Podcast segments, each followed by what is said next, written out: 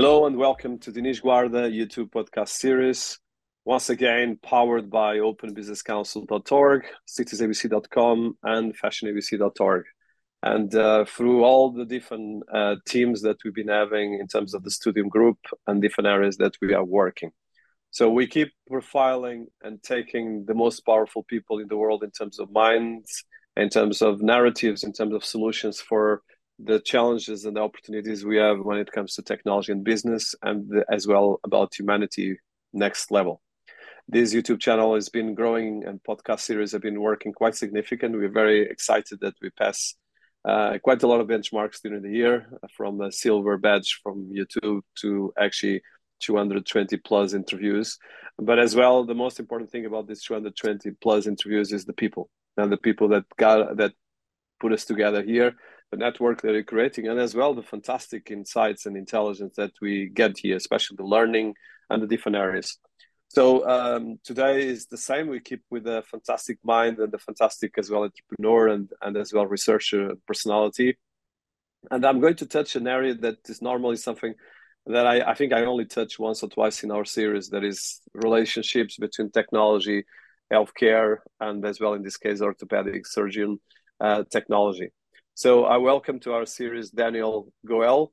And Daniel is, I think, difficult to put in a box because he's a non-conventional personality, but very excited. And I actually, when I saw the, the information about Daniel, I immediately wanted to engage. So I will just read shortly at university, but it's very impressive. So Daniel Goel is, a, or, is an orthopedic surgeon, a clinic professor, and a keynote speaker. He's the C E O and co-founder of Precision O S, uh, Precision O S, a software company focused on immersive experimental virtual reality-based medical education. And um, Danny is a doctor of medicine from the University of Manitoba, an orthopedic surgeon from the University of Calgary, and an M B A in health and life science from the University of Toronto, Rotman School of Management. He also holds a shoulder fellowship from Western University and Harvard Medical School, and is a leading personality that has been associated as well with the University of British Columbia as clinical associate professor. Daniel, Danny is particularly interesting the work that is combined between uh, conventional medicine, research, and at the moment looking at as well on the business world, the technology world, and applying these things to metaverse, A R, V R technologies. So Daniel contributes as an advisor and columnist to the Forbes Technology Council. He co-authored more than thirty publications and is widely sought as a presenter on surgical techniques, surgical techniques. His ongoing research includes novel methods of surgical um, education and skills acquisition to deliver safe surgery towards improved patient outcomes. And he was awarded the gold winner of the Reimagine Education Awards two thousand twenty, organized by the Wharton Yes Reimagine Education Awards and Conference. So I think I could go with a couple of different things, uh, but I'm very excited about talking with him. So both about his academic career, the business career, and I'm particularly interested to look how someone like Daniel, that is a highly sought for personality in the in the healthcare world, is looking at all these different areas of technology that we've been talking in my channel for a long time. So welcome to our series, Daniel, and an honor to have you here. Thank you, Dennis, and thank you very much for that uh, warm and thorough introduction. Oh, it's a pleasure. It's really impressive, your your profile and the way you've been working. So let me start straight away. So you are really, uh, I would say, a citizen of the twenty-first century in the sense that you are dealing Uh, with the different boxes and, and manage combining the boxes and being a great D J of the contemporary challenges and opportunities you have. So a bit of a, if you could tell us your story, how did you come back to, how did you come to medicine and from medicine to being an entrepreneur and being a technologist and a thought leader around these things? Yeah. So, I mean, uh, you know, how far back should we go? I, I came from uh, very humble beginnings. You know, my, my parents immigrated here from India in the seventies. Uh, with not a lot. And, you know, they raised four children. And my interest uh, was broad when I was uh, brought up. You know, my dad started his own business uh, coming here, uh, which I was involved in. And he, uh, you know, as a typical immigrant family, he always wanted us to pursue the opportunities that existed in Canada. And so medicine was one of those things that really interested me, mostly because of the anatomy and physiology. And so I pursued that career and uh, had mentors along the way, which I admired. And that drove me into orthopedic surgery and continued to facilitate my interest in that area, specifically in shoulder. And as I graduated and started my practice back in two thousand ten, you know, you always look back and think, you know, how did you get into virtual reality? And I think it was, it's never been one specific thing. It's been a combination of different things, mostly driven by an intrinsic motivation to look for things and change how we practice medicine. And so when I met Rob and Colin uh, back in two thousand seventeen, you know, I saw an opportunity to really dig deeper into the challenges that I noticed that exist in medical education today. And that's how the company was born. And that's sort of a brief introduction of where I came from, uh, the things that I noticed along the way, and how the technology and the problem we're solving really aligns together. Well, it's very synthetic, but it's quite, uh, you've been precision. As a surgeon, I'm sure you have to be very precise. So so let's look at uh, how, when you were studying, uh, let's look at your education, because you have mm-hmm. a fantastic education. I'm multi, multivariate. I would say probably fantastic because you shift from doctor education and all the education around medicine to education around business, education around technology, and actually a huge component of using all these areas together. So from the education, let's look at the university and uh, the, the follow in uh, business education and career education. How do you see this part of the education right now with what is happening in our moment of so much advanced A I, metaverse, V R, and A R, a lot of these things? Because most of these things are not talking with each other.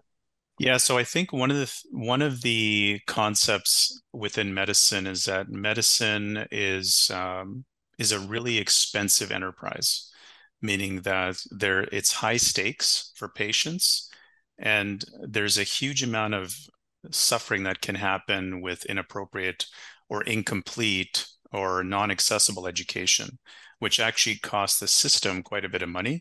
Uh, but importantly, patients suffer because of that lack of experience or access for the provider to that education. So in fact, we should be thinking of medicine always with a business lens from a value perspective, is how do we deliver the, the best care for the patients while also keeping in mind that there's a cost associated with that, which is not sustainable. And so I think when we think along those two lines, it's it's basically one pillar. And we're taught to separate them to some extent because there's very little business education in medicine, unfortunately. And, you know, only now there's becoming more medical sort of discussions in the business realm, but they really should be one thought. I think the metaverse really helps us maybe align those two with much more uh, alignment, I should say. And thinking along those lines actually helps us deliver value in a much more different way. And I think that's where the metaverse really plays a role. So let me ask you a couple of questions. So first of all, let's look at, uh, before we go, I have a lot of big questions to mm-hmm. ask you, but let's start, and I know that we have limited time. So let's start, uh, how does your company works? Um, let's say for someone that is outside of this, yeah. Of course, we are we are dealing with multiple layers of complexity here. There's the layer of medicine and right. orthopedic surgeon, which you are a global expert. And then there's your company that I mentioned before. That is very important what you're doing, especially as the founder of Precision O S technology. So let's look, what is Precision O S technology and how does it work? So we're a, a software platform that provides accessible, equitable edu- medical education around the world. And so that's that's sort of the summary of what we do as an organization. And how we deliver that is using a technology known as virtual reality, which is a three-dimensional environment that allows you to interact uh, with a complete digital space while collecting data on your behavior. Fantastic. And and for instance, let, let, can you give an example how the company works? Um, of course, we're going to put links uh, to the organization and so forth. Let's say, give us one or two case studies about uh, Precision O S and uh, how you are working on that level.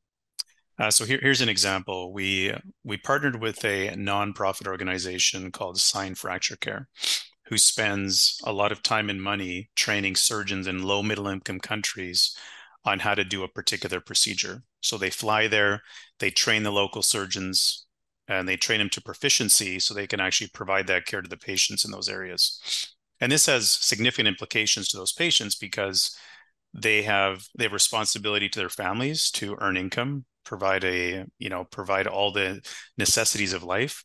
When they get injured and they're not working, that dives the family deeper into poverty. And so to obviate or to mitigate against that, these surgeons would be training these local surgeons to help provide that care so those families can get back on their feet and provide for their families. What we did in collaboration with this uh, organization is to actually provide them a virtual reality training module that they can then teach remotely into low, middle income countries and, and broader, to provide them access to this procedure without having the expense or the time associated with that type of training. That would be, you know, a really good example of how accessible training can be done from anywhere, and also with mentorship, because they can collaborate from the U S to Europe or Asia, Africa, without actually having to go there physically. Yeah, fantastic. So that that is really the way to go for your, for your future, and as well the way to go present. So let, let's look at, I, I, I'm just going to quote you from one of the interviews you have that I found on the internet, so from the Orthostream dot com, that uh, in, asks you a couple of questions around the, the V R tools in orthopedics. So let's look at, uh, start with your quote, because I think it explains fantastic. And you're talking, you're very succinct, but I, I think for our audience, we need to explain some things first. Sure. So um, the question that uh, the the Orthostream asks you is, why is orthopedic surgical education perfect now for virtual reality? And you answer as follows: the current mode of, of, of teaching surgery has its roots in apprenticeship, where students learn under the tutelage of an experienced master. Around the turn of the twentieth century, elements of formalized education were introduced, but since then, nothing else has really changed. In the meantime, we've seen all this innovation with new surgical devices, new implants, and new procedures. So there's a lot more to learn.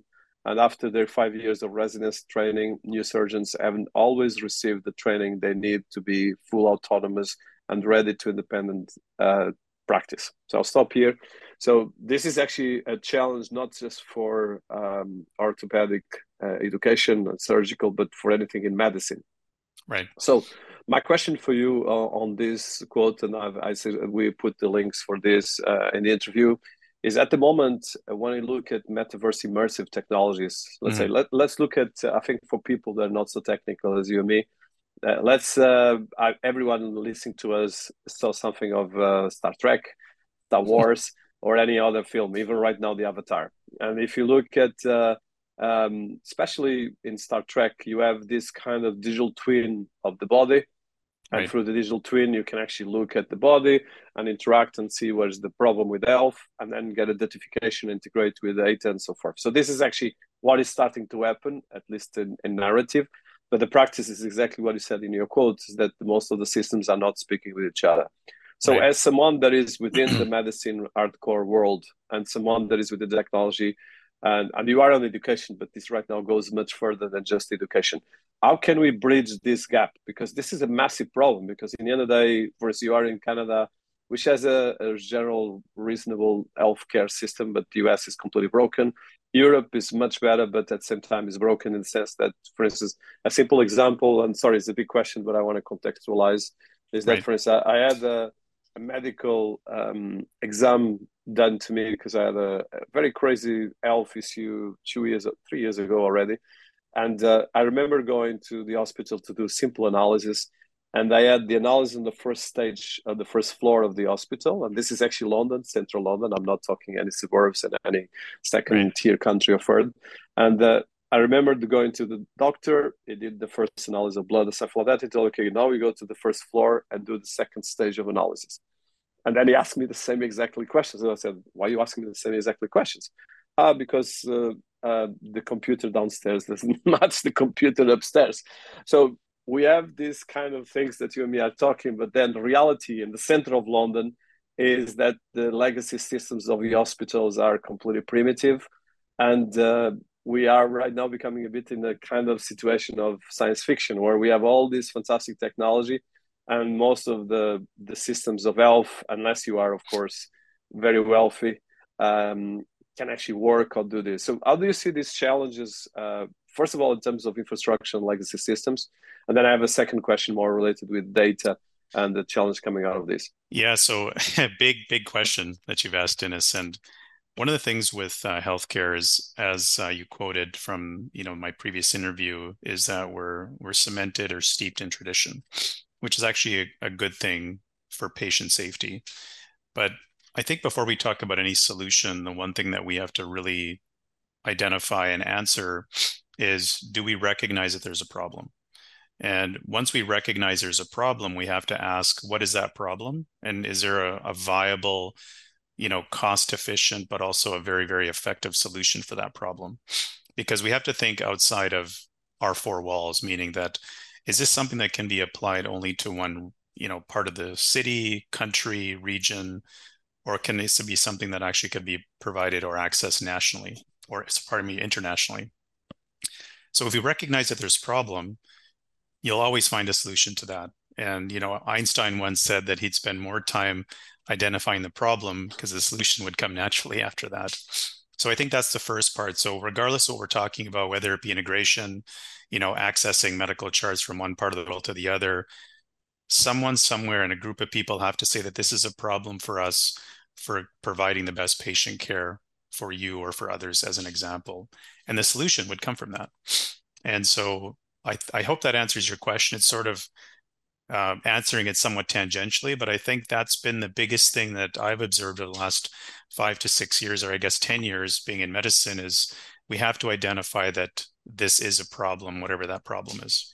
Completely. And I think this is the biggest challenge we are facing right now. Mm-hmm. I would say this is not just about medicine, it's about our present civilization, is that the, yeah. we have so much advanced technology, but we have the, the problem is that the human part of the problem is much not, it's actually not so much even about the problem, it's about the the narrative around the problems and the right. narrative around our present society. So that brings me to the second question, and I'm going to, uh, I think for people listening mm. to us, bear in mind, because I'm going a bit more science fiction, and uh, I, I was eager to ask this question to someone like you, so then when I found it, I definitely had to ask. So at the moment, um, and I'm going really science fiction, so I'm not going to talk about the problems because we all face these problems, and sure. it's not something we can solve in terms of geopolitics, cultural, and uh, and as well even social, economical issues.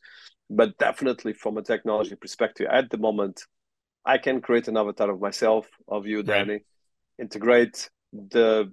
the voice and start integrating just based on social media or even writings, your language, your different parts. So I can create an entire digital twin of yourself. And then mm-hmm. if I have some medical information associated with my avatar, I can do everything that is in Star Trek. And this is already possible. It's not in ten years. So right. uh, when it comes to orthopedic, you're using it for education and your company is doing fantastic results. And I, I think, but if you look at, uh, for instance, some of the things you have, you have like the the medical bed uh, where the patient is, and then you have the different parts of where you integrate like the non-operative spine, all these mm-hmm. different things around the, the V R part, which I think is crazy and fantastic what you guys are doing. But right now, all of this can be done much more than just education. So my question is, how you take this from the pure education part to start integrating this in the medical Um, uh, developments and the medical day-to-day operations? And the second question, sorry, two questions. Uh, the second question is how we tackle the issues that coming with data, because we are already on this. Okay, we cannot just, for instance, my company can actually create an avatar of anyone in the planet and starting doing this out of the record. And it's not a deep fake, because a deep fake is a personality that you create in G I mm-hmm. and uh, especially or Photoshop kind of uh, integration. I'm talking pure avatar that represents the body of a person. And if right. you actually scan the person, you can actually go completely ball games into a lot of things. So how do you see these two contexts right now? Because there's the reality of implementing this in reality, and there's the part of the ethical, uh, business, economical possibilities that come out of this. Uh, so the... The medical applications for this, although, you know, we started in orthopedics, uh, we're, this is a broader application. You know, we we think of it in terms of medical education in general. Uh, orthopedics made sense because as an orthopedic surgeon, you know, that seemed to be the natural extension and where we'd start, uh, referred to as a beachhead. You start in one area and then you can naturally expand based on how the market responds. So I think to answer your first question, the applications are across medicine and medical education. first of all, for this technology. When you think of, you know, your question about scanning patients and avatars, I think there's some companies already doing that right now, where you can actually perform a virtual visit in the virtual space with a complete digital twin of yourself as a provider or a patient, and the opposite uh, you know, patient and provider actually being in that same virtual space. So what we're actually doing is, it could be actually addressing a problem that we're talking about, uh, which is, you know, there's a shortage in human capacity, meaning that there's not enough nurses, there's not enough physicians. But you could open up this to a much broader application where you could have patients and seeing a provider in a completely different part of the world. And I think that's where the avatars and the metaverse really could play a powerful role in this space. But again, it's still early, as you mentioned. That's going to be, you know, a future consideration and a future state. And do you think, from your experience so far, and because you have the three angles, you have the angle in one end of building the V R and integration of V R, especially for education, but you have as well the scientific and the medical part.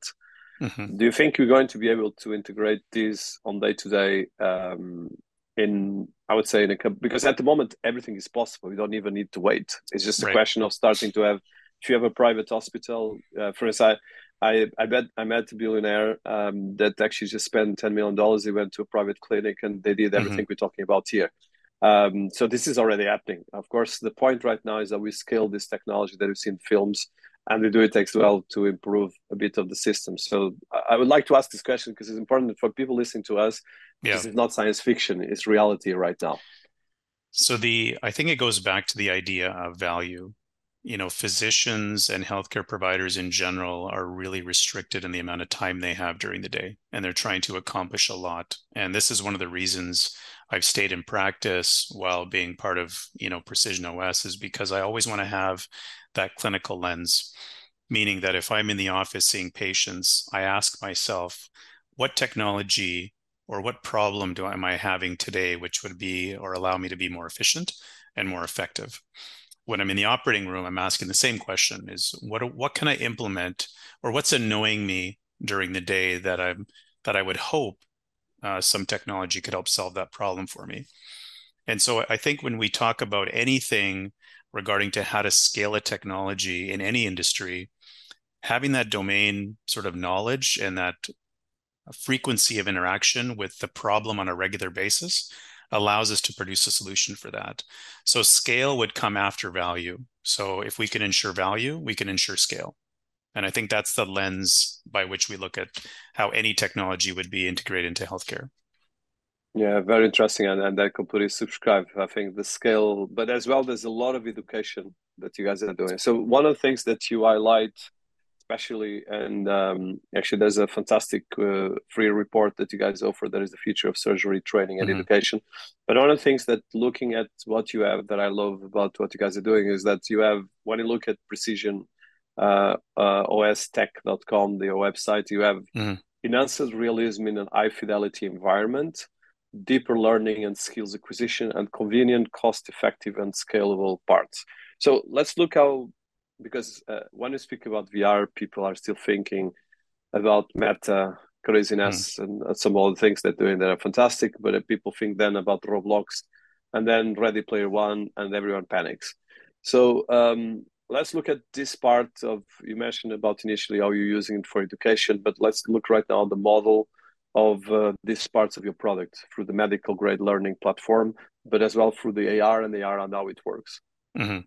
So we're focused in virtual reality, just to separate the two. So V R, you know, the analogy that uh, people, many people have used in the past, is the equivalent of a flight simulator. So that's how I would look at this as a technology. How we develop is based on a clinical lens. And then that clinical lens comes to, you know, what's important for a surgeon to know in the operating room with or without a medical device to provide the best care possible. And then we have a, you know, really, really excited about our team under the leadership of my two co-founders, Colin and Rob, who come from software development. And they built a team around that. So collectively, when we think about a project, we think of it from a clinical and a development lens. But importantly, what's the greatest value it's going to serve to the end user so they can deliver good care uh, on the real world? And we have an example of that. Um, there was a study published in one of the journals of American Academy of Orthopedic Surgeons that showed we can take a trainee and have them go into a virtual environment, learn efficiently, and then actually then do that procedure on an actual patient in the operating room successfully. And that to me is really where the value comes in, is can you show direct translation? Because it's one thing to learn. And, you know, we all use different models of learning, reading, watching videos, et cetera. But if we're going to introduce a technology that actually shows that actually the skills are transferable to the operating room, that's the part to me that's the most important, is that we can actually take a non-expert or an inexperienced person and make them into an experienced person intervention or with an intervention like virtual reality. And do you think that uh, especially this part, so in, in the research I did about you guys, you have quite a lot of case studies, especially related to education mm. and uh, both uh, the areas of education for medical institutions and for medical technology devices and med- medical technology uh, right. companies. So from your experience working with these organizations, um, do you see a bit of progress? Because there was a big leapfrog since, of course, Meta came up with V R, but there's a lot of still work. And for instance, one of the challenge, probably two questions here, but the first question is, for instance, a lot of V R still creates a lot of uh, health, uh, dizziness, and a lot of other mm-hmm. issues. Depends on the person. In my case, actually, to be honest, it never actually, I had never had any problem. But for instance, I had uh, even a person in my network that worked with Facebook that actually quit after two days or three right. or very near because he, he could not stand the devices for a long time. So the technology is, is, is actually scaling, but do you think the technology is going to be much more like simple glasses that actually can get the stuff like we see in films? Um, because that part as well, I'm sure you guys have a lot of experience that is quite important for doing this, because of course you're doing it for uh, education, and there's a, a massive learning curve out of that, but you have as well the learning of looking at this from a different angle from someone like me that is working for business experiences or immersive experiences. The issue about cyber sickness or getting nauseated in V R, that was an old issue. I think that, you know, was happening with higher frequency five, six years ago. The thing that is a real important focus for anybody developing in V R is to make sure that the frames per second are extremely high, meaning around the sixty, seventy, ninety range. And frames per second is that your virtual environment moves at a one-to-one ratio like you move. When there's a delay, meaning that your body moves but the virtual environment doesn't move, is what triggers that cyber sickness or that nausea, dizziness feeling. And I think when you create a high-fidelity product, and that's where our team really focuses on that because they've been doing this for ten, fifteen, twenty years prior to being part of Precision O S, is when you focus at that level, that avoids that and completely eliminates it in some cases.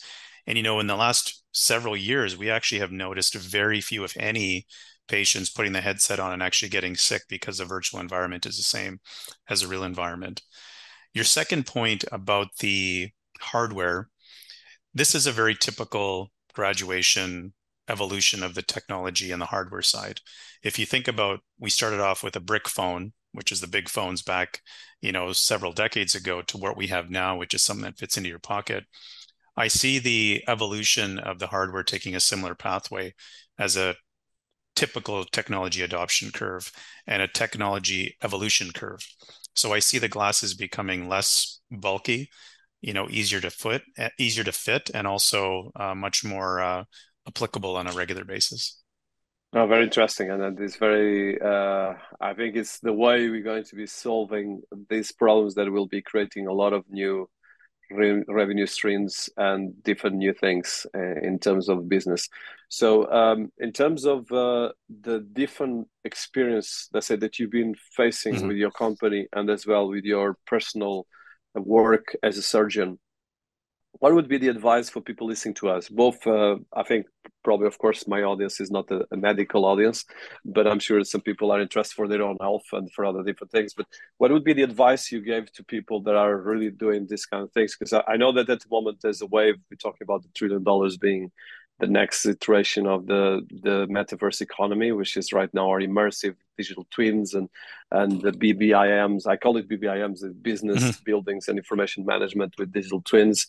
If you put all of that together, definitely there's no doubt this is going to be mainstream, independent of all the, the narratives that are a bit broken. So, but from your experience in terms of, let's say, if you look at three things that you achieved that you want to take forward, what would be the things that you highlight, both especially with your work on the company and as well the achievements that you guys have? So the, you know, the answer to your first question is, what advice would I give to, say, a new, an entrepreneur considering this space, would be, you know, he or she should ask themselves why this is important to them. Is it coming from an intrinsic motivation, or is there some extrinsic reason why they're doing this? Because I think the intrinsic motivation is actually helps helps you focus on the problem and helps you sustain the longevity and the stress and emotional roller coaster that comes along with having a business. I think that's the most important thing. You know, the things that the things that we want to focus on for the next, you know, years and moving forward is, again, making sure that our solution is solving a true problem, which we feel is actually a problem. Number two is, you know, scaling that around the world. And I think number three, which actually is number one, is ensuring that the people of our organization continue to be, you know, A plus people. Because I think without people, whether or not you have a strategy, a true problem, I think all those can go away unless you have the right team in place. So I think for me, that's a really, really big part, is ensuring that we continue to grow organically and nurture the people that are part of our organization, driving that culture.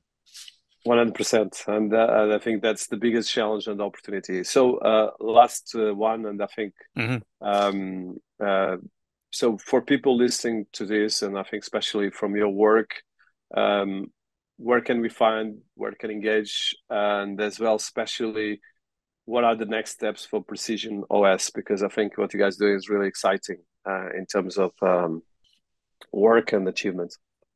So we're happy to communicate with anybody anywhere in the world about what we're doing, how we're doing it, and uh, you know, interested in collaborations and partnerships. That's the first thing, and they can access our contact information through our website. The the second part of your question, if you can repeat it again for me, Dennis. Yeah, so the, the second part is, so you guys have already right now a fantastic case study in terms mm-hmm. of special use cases around medical institutions and medical device companies, and especially on the education side. Are you guys going to move right now to build solutions really for medical, that is not just education, but real practical cases? And what are like the future things that, of course, that you want to share with us that you think are interesting? Yeah, so we currently, because of because medical education is such a big problem to solve, our energies and our company focus is specifically geared towards that. You know, the intraoperative side is a very different, I would say, problem to solve. But for us, it's the education, because education, if you solve that problem, you actually solve somewhat the intraoperative problem partially. So I think for us, the next several years is going to be to really focus on the education, continue to focus on the education side of things, and then ex- and expand. So we've already expanded outside of orthopedics into other surgical and non-surgical specialties. So those collectively are our big goals for the next several years.